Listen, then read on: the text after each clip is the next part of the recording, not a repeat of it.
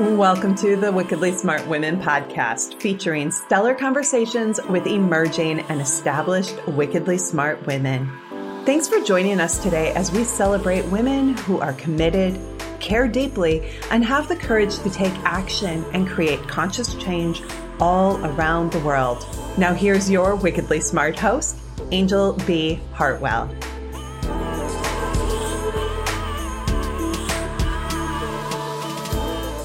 Welcome to another episode of the Wickedly Smart Women podcast, where we celebrate wickedly smart women and provide our listeners with a wealth of wisdom, along with immediately actionable steps to be smarter, spunkier, and more successful in their impact and their leadership. This is your host, Anjel B. Hartwell, and today we welcome our special guest, Gina Mitchell. Gina, first and foremost, is mom to Sam Mitchell. She has been an educator for 17 years and is currently the president of Autism Rocks and Rolls Corporation, a 501c3 nonprofit. She does autism advocacy work with her son, Sam, who is autistic and is the executive director of the corporation. And I'm really excited to have you here today, Gina. I actually met Sam at a podcast networking event. And as soon as I met him, I knew that we needed to have you on the show. So, welcome to Wickedly Smart Women. Thank you. I'm really excited to be here. Thank you for having me.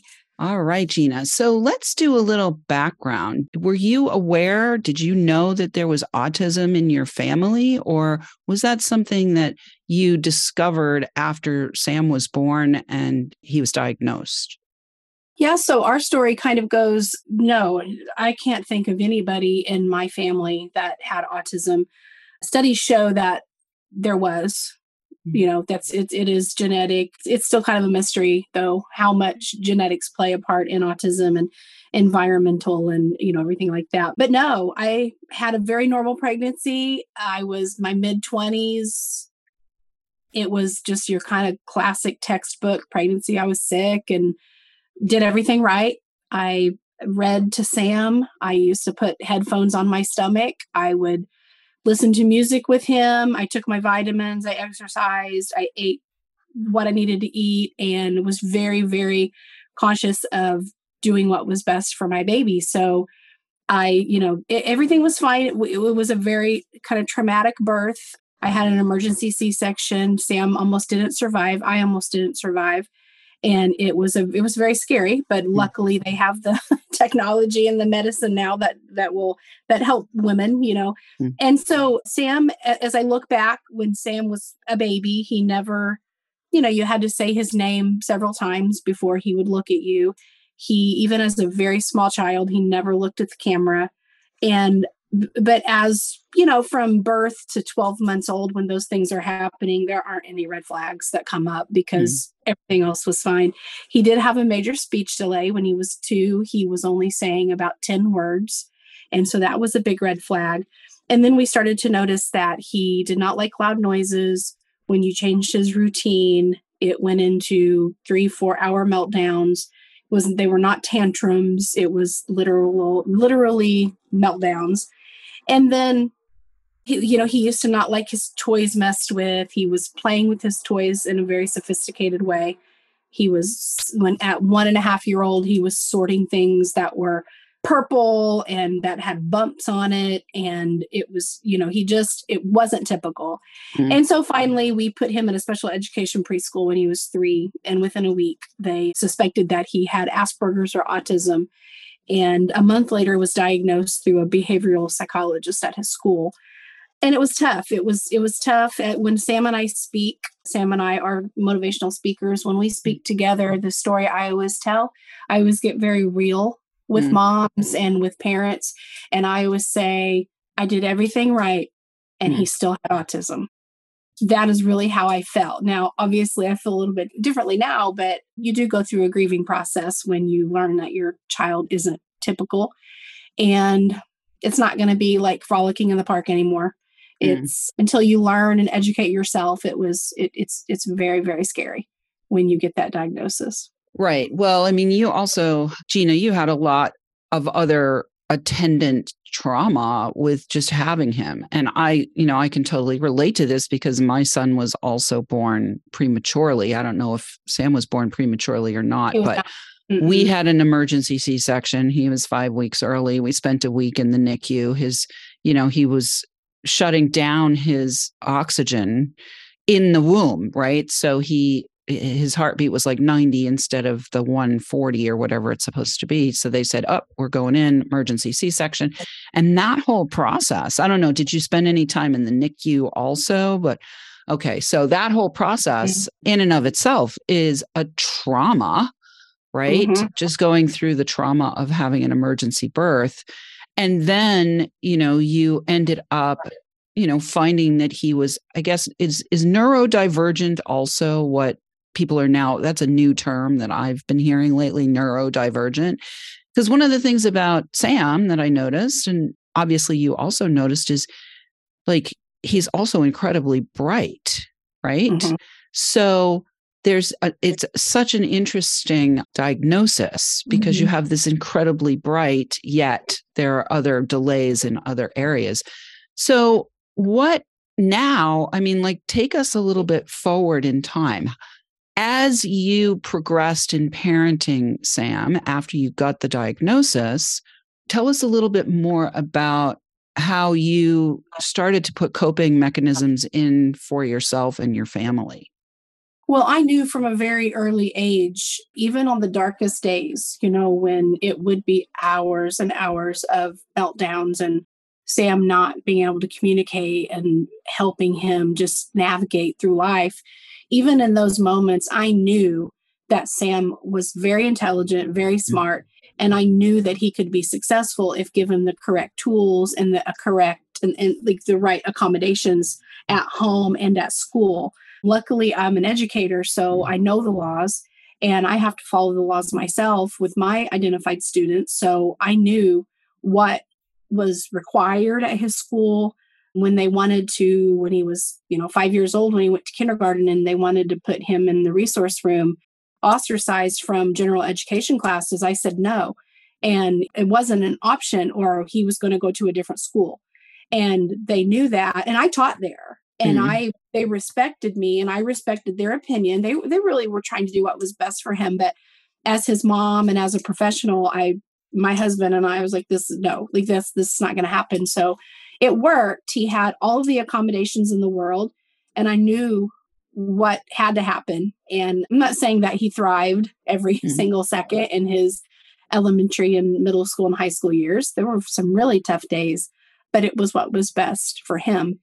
And I think that added to his success of mm. where he is today. Yeah. So, for those who may not be in the US or listeners who may have kids you know younger than being in the education system i do want to speak a little bit about this idea of accommodations and they thankfully you actually were inside the system so you mm-hmm. understood what you were entitled to and you understood how to advocate for Sam. Mm-hmm. My kiddo had challenges, of course, because of his traumatic early birth and then additional traumatic things that occurred. So he was supposed to also get accommodations. He wasn't diagnosed with autism or Asperger's. However, there's lots of question marks. And they wanted to diagnose him with ADD and ADHD. And I refused to allow that diagnosis because I did not want that diagnosis in particular. So I had to advocate for accommodations.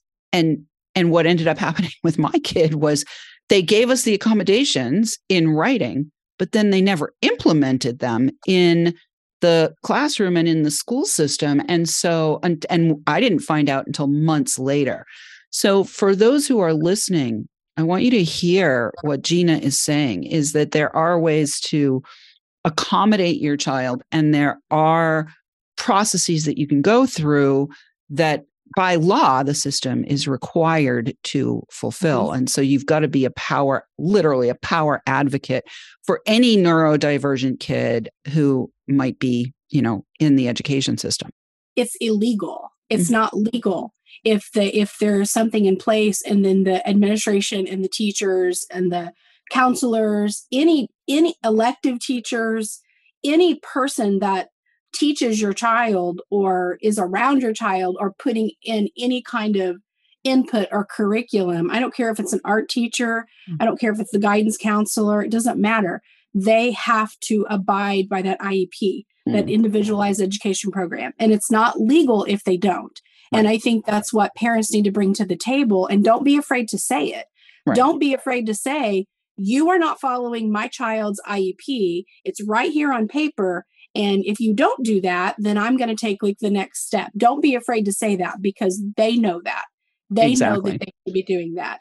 And then the second thing I think is we advocate for our children, you know, as parents, but I think it's really important for parents to start teaching their children at a very young age to self advocate and like advocate for themselves because we're not always going to be here. And like you said, we're not there at school. So mm-hmm. even the best intuitive parent that knows exactly what's going on sometimes doesn't know. And then when your your adult child, like Sam, is going moving out in August, mm-hmm. I'm not going to be there. Mm-hmm. We're putting in the, the at, at, Vincennes University. I'm making sure ac- the academic things are in place, mm-hmm. and then we also through the Bureau of Developmental Disability Services in our state, we filled out the applications. We have an intake interview this month, and we're going to put functionality and survival things in place for Sam. Hmm. You know, Sam is an award winning podcaster, but has trouble doing his laundry. Right. And has a hard time juggling everything. And so I guess my point is we advocate as much as we can, but there has to come a point where we still are there in the background, but we have to teach them you have to do this. Yeah. I'm you're in your corner, I'm your cheerleader, but this is you. Like you have to do this now. Yeah. So I love that. I love that. Well, we're about to go to the break, but I just want to clarify we never actually got an IEP for him. We got a 504, which is like one level below yep. the IEP. That's and a legal document too. Is yep. a, it is a legal document and and I had to actually go all the way to the state board of education to get the 504 without a doctor's diagnosis because I refused to get the doctor's diagnosis and I showed them the federal law that said we can get this 504. So it's really difficult and, and unfortunate. And maybe things are improved. My kiddo is now 27. He's not a kiddo anymore. He's a full grown mm-hmm. man like Sam. And, you know, he's out on his own at this point, or not with me anymore anyway. However, it was a challenge. And so, you know, part of what we want to do here at Wickedly Smart Women is inform you and educate you about what is possible for you and for your children. So we're going to take a quick break, Gina, but when we come back, we're going to talk a little bit more about how you ended up the president of Autism Rocks and Rolls.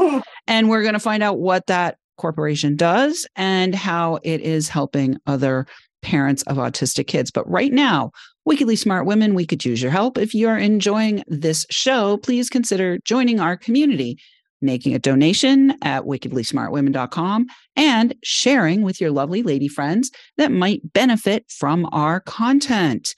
Help a gal out. Let your sisters, mothers, daughters, friends, and colleagues know about the show so that we can serve them too. We just won our ninth award, speaking of award winning podcasts. So we're celebrating that. We won the award of a distinction with the Communicator Awards, the 29th Annual Communicator Awards.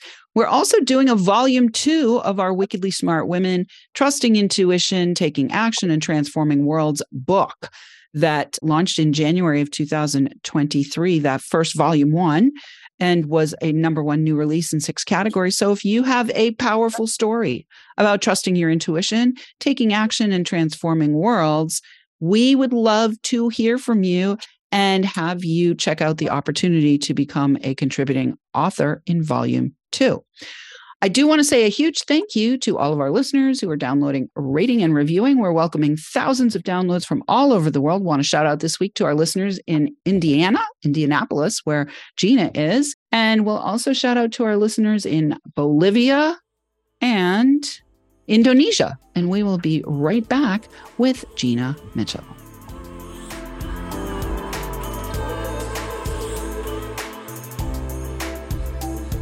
The Wickedly Smart Women podcast is brought to you by the Wealthy Life Mentor. Women, are you on the edge knowing that life is calling you to make a change? Are you ready to be part of the evolution of what it means to be a wickedly smart woman, creating your wealthy life by design? A life that is an extraordinary work of art. Anjel B. Hartwell, the Wealthy Life Mentor, is hired by women in transition. Women just like you who want to break through to their brilliance, become clear on the value of their wisdom, and embody a beauty filled, balanced life of shameless self expression. Discover your wealthy life readiness by taking the quiz at quiz.wealthylifementor.com. And we are back with Gina Mitchell. You can find out more about Gina and her organization at www.autismrocksandrolls.com. As we mentioned in the introduction, Sam Mitchell, her son, who has autism, is also the executive director of that organization. So, Gina, let's hear more about what inspired you to form a 501c nonprofit and to make Sam executive director and what does the organization do? Yeah, it's it's a like I said before, you know, if you would if you were to ask me 5 years ago, 6 years ago, you know, this is where you're going to be in this or if you, you would have told me I would have just thought, no, that's that's crazy. I'm a teacher. Like that's what I do. I'm an educator. So basically where it started was like I said, I always knew that Sam had it in him to be successful in whatever capacity that he chose, whatever road that he chose to go down. But after kind of a tough freshman year in high school, he just, his sophomore year, I noticed a change in him. It was actually for the better. His freshman year was, he was very depressed. He just, nobody would, he just felt like nobody was listening to him. And, you know, it's easier for kids. I teach, I teach eighth grade, so I know exactly how they are, but it's very easier to, it's a lot easier to not give somebody a chance. It takes less energy or takes it just takes less energy to ostracize somebody because they're different. Mm. And so Sam was really feeling that. So when he was a sophomore or a junior, he joined his media club at school. And I was very excited that he just was trying something different and I encouraged him. But then he came home, he loved it, he totally connected with podcasting, he understood it. And he said, I'm going to start my own podcast. And my response was, and, and we always joke and said, what if I would have said something else? You know, it would have and so, but my response was, go for it. I don't know what that is, but you can, you know, and I obviously do now, but I, I didn't, I never heard of a podcast. I didn't know mm-hmm. what that was. So kind of to speed up the story, I guess he started the, started the podcast and it very, very quickly got attention. And uh, before we knew it, we were getting emails from businesses that really loved what he was doing with the podcast and they wanted ad space and so that was happening. And then he started to get sponsors. And then magazines and news stations and media started to call. And we had to have like a family meeting because we said, okay, we're at the crossroads of does Sam do this for a hobby, which would have been totally fine? Mm-hmm. Or do we take this one step further and put his podcast kind of in the forefront with that? And it kind of always matched what I always believed. Sam was getting behind a microphone and talking about autism. That's what he was doing. Hmm. And he was talking about the emotional side of it. And I always knew as he grew up, people don't understand him. And therefore, that leads to them not understanding what autism is. And I always wanted to figure out a way to respond to people that said, Oh, he has autism. I'm really sorry about that. I never understood that comment because in my brain, I wasn't sorry at all. Hmm. Yes, it was challenging. Yes, we had some really hard days, but I always say, I've never met a parent that said, Man, raising those three teenagers, that hmm. was like the easiest thing I've ever done. I've never met anybody that said that. So I didn't really feel like, why are you almost targeting Sam to say, I'm really sorry that you had this child. Mm. I'm really sorry that you had this type of child. And I never, that always bugged me. And I never really knew what to do about it. So when Sam started talking about autism and things started happening, I feel like that's when we ha- saw the opportunity to create a, a program, a, a nonprofit that could potentially change the scope of autism and to help people understand through Sam's podcasting what it is and what it isn't. Hmm. And then it it morphed into success. Like how why are we defining success as these typical kids that go to a four-year college and then they're in debt for the rest of their lives? Like why are we why are we deeming that as success when we have this whole population of people on the spectrum that are being ignored? For mm. and they have talents they mm. have skills mm. and so that's what we push is let's tap into the obsessions and the fixations hmm. they're viewed as negative you hmm. know a kid wants to talk about dinosaurs all day well what might he or she do with that right i mean th- something's there Right. you know instead of as as parents and teachers instead of us saying oh my gosh you know you've talked about it for like three hours now stop you know, stop doing that. Right. I, I just feel like, can we not take that and and channel that into something? You know, we've met people, we've met so many people. As children, they were obsessed and fixated on matchbox cars. Right. Well, the person we know that was fixated on matchbox cars he's winning nascar races right now right and of course he has he has of course he's doing that of course he, he is because he was built for that i mean and so his parents were like me. They were like, mm-hmm. let him do it. Right. Within reason. I mean, right.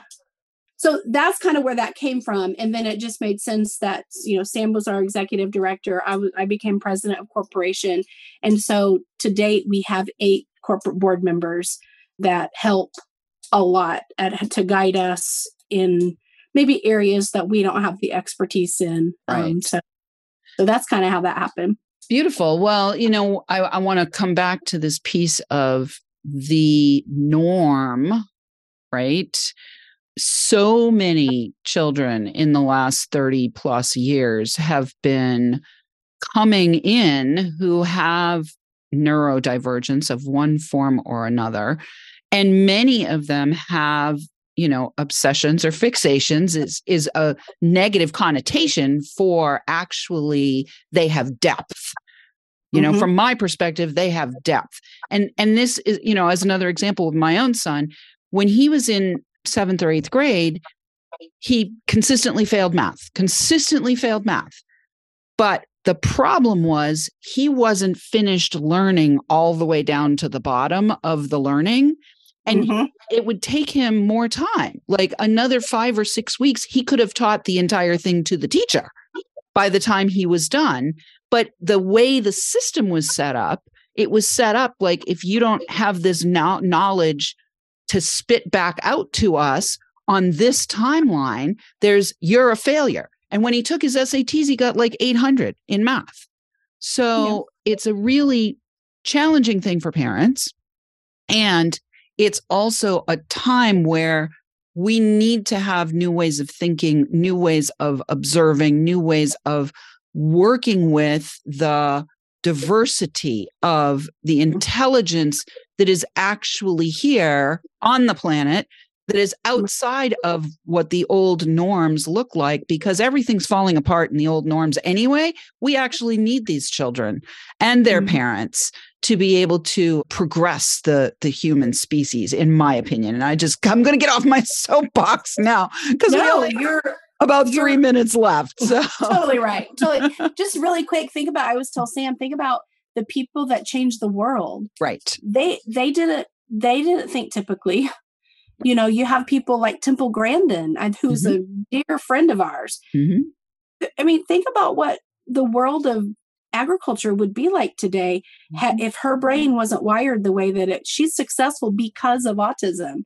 Correct. and that is often not believed or over like that's overlooked so yeah correct well in the last 2 minutes that we have tell me if there's anything very important that you want to make sure that our listeners hear either about autism rocks and rolls corporation or about sam and his podcast or about your role in bringing this child to the planet well, the one thing that I always say is I always go back to our mission of Autism Rocks and Rolls. And really, the depth of what we do is really to encourage parents, professionals, and parents, professionals, educators, anybody in the education field.